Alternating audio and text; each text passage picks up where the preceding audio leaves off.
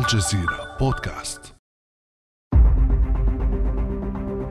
داخل مرآب إحدى البنايات تكدست مجموعة من السيارات الرياضية الفارهة يكسوها الغبار وأخرى عتيقة ونادرة تعود إلى عقود خلت.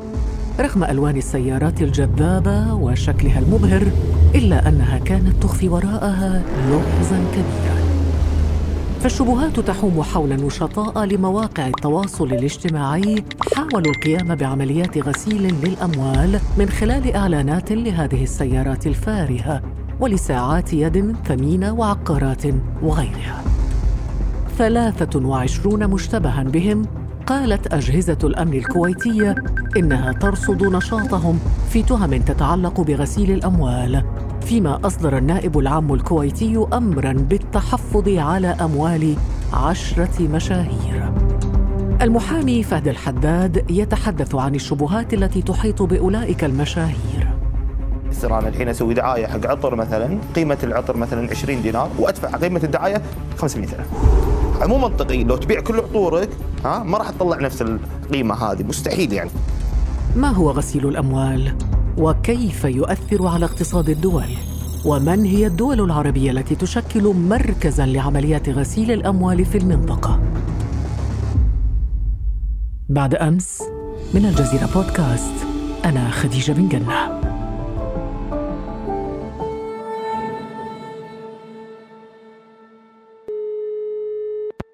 أرحب بضيفي في هذه الحلقة الدكتور شادلي بي الشطي أستاذ علم الاجتماع الاقتصادي في جامعة قطر أهلا وسهلا بك دكتور. مرحبا أستاذة خديجة. بداية دكتور عندما نقول غسيل أو تبييض الأموال ماذا نقصد بذلك؟ عندما نتحدث عن هذه الظاهرة نحن نتحدث على مجموعة من الأنشطة الاقتصادية. هذه الأنشطة الاقتصادية المريبة التي يقوم بها صاحبها من أجل إخفاء مصادر ثروته من الأنشطة الاقتصادية الغير شرعية مثلا تجارة المخدرات تجارة البشر أو ما يطلق عليها اليوم الرقيق الأبيض تجارة الأسلحة وليس فقط هذه الأنشطة أيضا قد تكون هناك الرشوة الفساد السياسي المحسوبية إلى غير ذلك هو عملية كسب لأموال بطريقة غير مشروعة. والذي يكسب الأموال بطريقة غير مشروعة لا يستطيع أن يصرح بها مباشرة هكذا. ولكي يتجنب أي تبعات قانونية فهو سيضطر إلى عملية تنظيف هذه الأموال. لو فرضنا جدلا أن شخص يتاجر في المخدرات وجمع كثير من الأموال هذه الأموال سيقوم أول شيء بتهريبها إلى دول لا تخضع إلى الرقابة. وهناك عدة حالات من تهريب الأموال اليوم تتم عبر المطارات وعبر الموانئ إلى غير ذلك. وعندما تصل الأموال إلى هذه الدول يمكن أن يقتني بها هؤلاء الأشخاص ممتلكات في تلك الدول أو يمكن مثل شراء العقارات مثلا؟ شراء العقارات أو السيارات مثل ذكرت أنت منذ قليل في المقدمة. وبعد ذلك هذه الأموال والعقارات سيتصرف فيها وتدخل له أموال وكأنها تظهر بطريقة غير شرعية. ولكن في البداية قام باشتراء هذه العقارات في دول لا تخضع للرقابة. أيضا يمكن أن تذهب هذه الأموال إلى البنوك أو الجنات الضريبية ويتم فتح حسابات سرية وبالتالي المسألة لا تتوقف هنا. هناك مرحلة ثانية لأن هذه المرحلة الأولى هي بالسهل أن يتم اكتشاف الأشخاص لأنه سيتم نقل هذه الأموال ولا يمكن عملية إخفائها تكون صعبة جدا. في المرحلة الثانية وهي ستدخل عمليات مالية معقدة وهنا يدخل الفساد السياسي ويدخل الفساد البنكي والمؤسسات المالية التي ستلعب دورا كبيرا لماذا؟ لأن هذه العملية هي معقدة جدا وتتطلب دخول وتدخل كثير من الفاعلين. كل واحد سيأخذ عمولته. أصبحت هي سوق منتشرة اليوم وبالتالي في المرحلة الثانية سيتم فك الارتباط وما يطلق عليه عملية التمويه. سيتم تحويل هذه الممتلكات أو هذه الأموال التي تم اكتسابها بأسماء أشخاص لا تحوم حولهم شبهات. وهنا سيقوم كل شخص يأخذ عمولة ولهذا يظهر كثير من الشركات المتواطئة التي تنشأ من أجل هذا الغرض فقط أو يطلق عليها الشركات الواجهة. ثم تختفي هذه الشركات؟ تختفي. أصلا تكون موجودة على الأوراق وليس لها أي نشاط فعلي. يعني شركات وهمية. وهمية تقوم بتسجيل عمليات خيالية. تجارية وشركة لها رقم سجل تجاري. هذا السجل التجاري يتم من ورائه إنتاج عدد كبير من الفواتير. هذه الفواتير تظهر وكأنها قامت بعم مثل ما ذكرت منذ قليل أنت أخت خديجة في التقديم. هذه الساعات الفاخرة والسيارات الفاهرة وإلى غير ذلك. يضع هؤلاء الأشخاص مثلا عدد معين من الساعات في حسابهم للبيع ويقولون أنهم باعوا مثلا عشرة ألاف وحدة من هذه الساعات. ولكن في حقيقة الأمر لا توجد ساعات ولا يوجد أي شيء. بما أننا نتحدث إذا عن المنطقة العربية فالحديث يقودنا إلى ما قبل سبعة أعوام. تحديدا إلى عام 2013 كان المدقق المالي أمجد ريحان يعمل في مؤسسة المحاسبة العالمية أرنست ويونغ في دبي. حظي أمجد بفرصة مهمة لتدقيق حسابات مؤسسة كالوتي التي تدير أكبر مصفات ذهب في الدولة. أثناء عمله اكتشف أمجد معاملات مريبة واشتبه في أنها غسيل أموال. Very disturbing findings. Kaluti was doing كانت اكتشافات مزعجة جدا. كان كالوتي يعمل بما يزيد عن خمسة مليارات دولار نقدا. نقدا في سنة واحدة. وجدنا تعاملات فاسدة. سبائك ذهب مطلية بالفضة استقبلت كذهب. كان كالوتي يتعامل مع بلدان أو كيانات تخضع للعقوبات. يتعامل بالذهب من مناطق الصراع. خشي ريحان أن يكون مهددا من السلطات في دبي بسبب كشفه الفساد فغادر البلاد ثم أبلغ عما رصده لتقضي محكمة بريطانية في أبريل الماضي بتعويضه 11 مليون دولار. وقبلت المحكمة بأن الشركة التي عمل بها ريحان تواطأت مع السلطات في دبي للتستر على عمليات غسيل أموال. دكتور شادلي إذا هذه ليست المرة الأولى التي يسلط فيها الضوء على الإمارات في قضايا غسيل أموال لماذا الإمارات تحديدا برأيك؟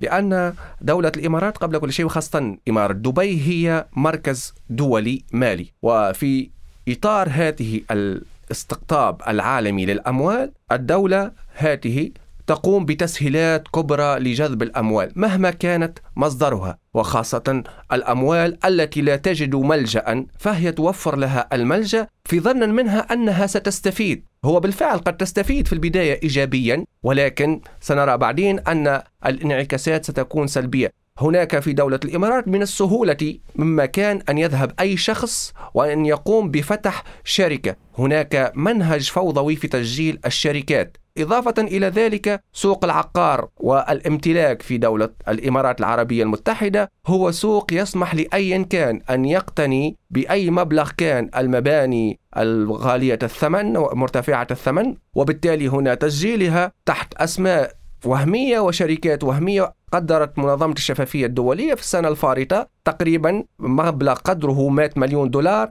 في إطار صفقات مشبوهة لشراء هذه الشقق. أيضا هناك غياب للمحاكمات ومثل ما ذكرت منذ قليل هذا الشخص الذي كان يعمل واكتشف هذه العمليات واضطر للفرار وهناك كثير من الأشخاص هم معنيين بهذه المسألة وينشطون ولكن ليس هناك متابعات وليس هناك محاكمات وبالتالي في ظل غياب الرقابة وفي ظل غياب الضبط القانوني إلى غير ذلك هذا سيجعل هذه الأنشطة تكون تنتشر وتزدهر وبالتالي هذه الأنشطة تنتشر وتزدهر وتحقق في البداية مجموعة من المرابيح ولكن في نهاية المطاف ستعود بالوبال وهذا يمكن أن نربط في العالم العربي اليوم في هذه الحالة التي يعيشها لبنان هو على حافة الإفلاس، لبنان كان يمثل المركز الأول في العالم العربي في تبييض الأموال، ولكن نتيجة لتستره وتسهيله لهذه المسألة اليوم الدولة على حافة الإفلاس،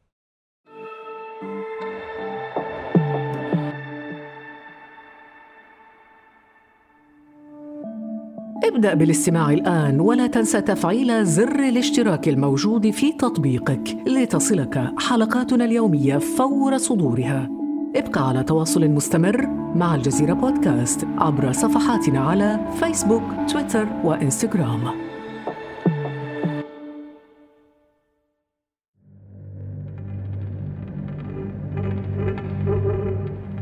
طبعا هناك دكتور شادي خطورة لعمليات غسيل الأموال ليس فقط على الأفراد بل تتعداها لتهدد أيضا أمن الدول واقتصاداتها. مثلا في الثامن والعشرين من يوليو تموز الماضي دانت المحكمة العليا في كوالالمبور رئيس الوزراء الماليزي السابق نجيب عبد الرزاق بتهم خيانة الأمانة وسوء استغلال السلطة. الحكم جاء عقب تحقيقات مع عبد الرزاق في قضايا فساد وغسيل أموال وتلقي أموال ضخمة من الإمارات والسعودية. دكتور شادلي إذا توقيف رئيس وزراء ماليزيا السابق بتهمة غسيل أموال يجعلنا نتساءل عن مدى خطورة عمليات غسيل الأموال وانعكاساتها على أمن الدول وعلى اقتصاداتها. هذه الظاهرة مثل ما ذكرنا منذ قليل هي ظاهرة تورق كل الدول وكثير من الجهات العالمية لماذا؟ نتيجة لخطورتها لأنها تضرب الاقتصاد الحقيقي في مقتل وانعكاساتها هي متنوعة ومتعددة. انعكاسات اقتصادية انعكاسات اجتماعية انعكاسات سياسية وانعكاسات قانونية إلى غير ذلك. لو نريد أن نفصل أكثر في الانعكاسات الاقتصادية فهي تمس الأمن الاقتصادي والحالة المالية لأي دولة من الدول تنشط في هذا المجال. فهي تؤدي في على طول المدى ومدى متوسط إلى عملية انهيار كامل للبنية الاقتصادية للدولة. فعملية غسل الأموال تساهم كما يحدث في لبنان. أكيد لبنان ومثل ما ذكرت منذ قليل هو اليوم للأسف هذه الدولة العربية الشقيقة التي نتمنى لها أن تمر بهذه الأزمة في أقرب الأوقات. هي اليوم للأسف تحصد سنوات كبرى من غسيل الأموال وخاصة ولا أريد أن أربط بكثير من الدول للأسف. مثلا الإمارات والسعودية لعبوا دورا كبيرا في سنوات الألفين في إطار كانت لبنان بالنسبة لهم هي المحطة التي يقومون بغسل الأموال فيها ولبنان اليوم يجني هذه النتائج لأن الناتج القومي الخام انهار لأن عملية غسل الأموال تقوم أساسا هو استقدام الأموال وبعد ذلك نضع كثير من الأموال في الدولة وبعد ذلك يتم إخراجها بطرق أخرى. هذا ما ساهم في انهيار الإنتاج ساهم في التضخم ساهم في انهيار اليوم انهيار الليرة اللبنانية هو نتيجة حتمية لما تمت ممارسته في السنوات السابقة. لماذا هذه التداعيات دكتور شادلي لا نجدها مثلا في دول أيضا اشتهرت بغسيل الأموال وإيداع أموال فاسدين ورؤساء من الطبقة الفاسدة أو ديكتاتوريين من الرؤساء العرب مثل سويسرا مثلا بنوك سويسرا البنوك اللوكسمبورغية مثلا. هل لأن هذه الدول الأوروبية تتمتع بمنظومة تشريعات تحميها أم ماذا؟ سؤال ممتاز جدا وسيمكننا من فهم الظاهرة أكثر لأن هذه الدول إضافة إلى هذه التشريعات القوية هي تعتبر مجرد حلقة. ما معنى حلقة؟ هي بالأساس عندما يتم رصد الأموال في بنوكها تضع مجموعة من الشروط لأن غسيل الأموال لديه تكلفة كبرى. الشخص الذي سيضع هذه الأموال هي تفرض عليه وهذا الغير معلن عنه أن يقوم بالاستثمار في داخلها ويمنع عليه حتى عملية نقل هذه الأموال وبالتالي هنا هذه الدول في حد ذاتها تضع التشريعات لتحمي نفسها. في نفس الوقت أيضا تفرض على هؤلاء شروط وتأخذ عليهم العمولة. لأن يعني للعلم فقط أن مثلا لو أراد شخص أن يقوم بتبييض مليون دولار تقريبا العمولة المستوجبة على هذا المليون دولار هي 600 ألف دولار. بمعنى أن هو سيضع في الأخير في جيبه 400 ألف دولار وبالتالي هذه البنوك اليوم بحكم التشريعات التي تحصن بها نفسها تجعلها في مأمن من المتابعات القضائية وفي نفس الوقت تكون لها رصيد مالي كبير يتم ضخه في السوق الاقتصادية للدولة عكس الدول الضعيفة التي بالسهولة مما كان أن تنتقل فيها حقائب الأموال عبر الطائرات وإلى غير ذلك وتكون الأمور النقدية والسيولة النقدية سهلة النقل وهذا لا نجده اليوم. مثلا في أوروبا أنت لا تستطيعين أن تشتري سيارة بالنقد. لابد أن تدفعي عبر حسابك البنكي سواء شيكات أو البطاقة أو إلى غير ذلك. بينما في دولة مثل الإمارات أو في أي دولة أخرى تقوم عملية غسيل الأموال يمكن أن تحملي حقيبة أو ثلاثة. تضع المال في كيس بلاستيكي وتذهب لشراء سيارة. صح. دكتور شادلي إذا ما هي الإجراءات التي اتخذتها الدول والمنظمات الدولية للحد من عمليات غسيل الأموال؟ هناك عدة إجراءات والإجراءات تجسدت أساسا في شكل منظمات دولية مهتمة بهذه المسألة واتفاقيات دولية تسعى إلى التصدي لخطورة هذه الظاهرة. وهناك مثلا نادي بازل ما يطلق عليه أو المجمع مجمع العمل المالي أو منظمة الشفافية الدولية. كل هذه الدول تضع مجموعة من المنظمات تضع مجموعة من الاتفاقيات وتفرضها على الدول. تقريبا أغلبية الدول توقع على هذه الاتفاقيات. لماذا توقع عليها؟ بحكم أنها مجبرة في إطار ما يطلق عليه اليوم العولمة. ولكن التقيد بهذه الاتفاقيات وتطبيقها هناك نقص كبير على مستوى القانون الدولي.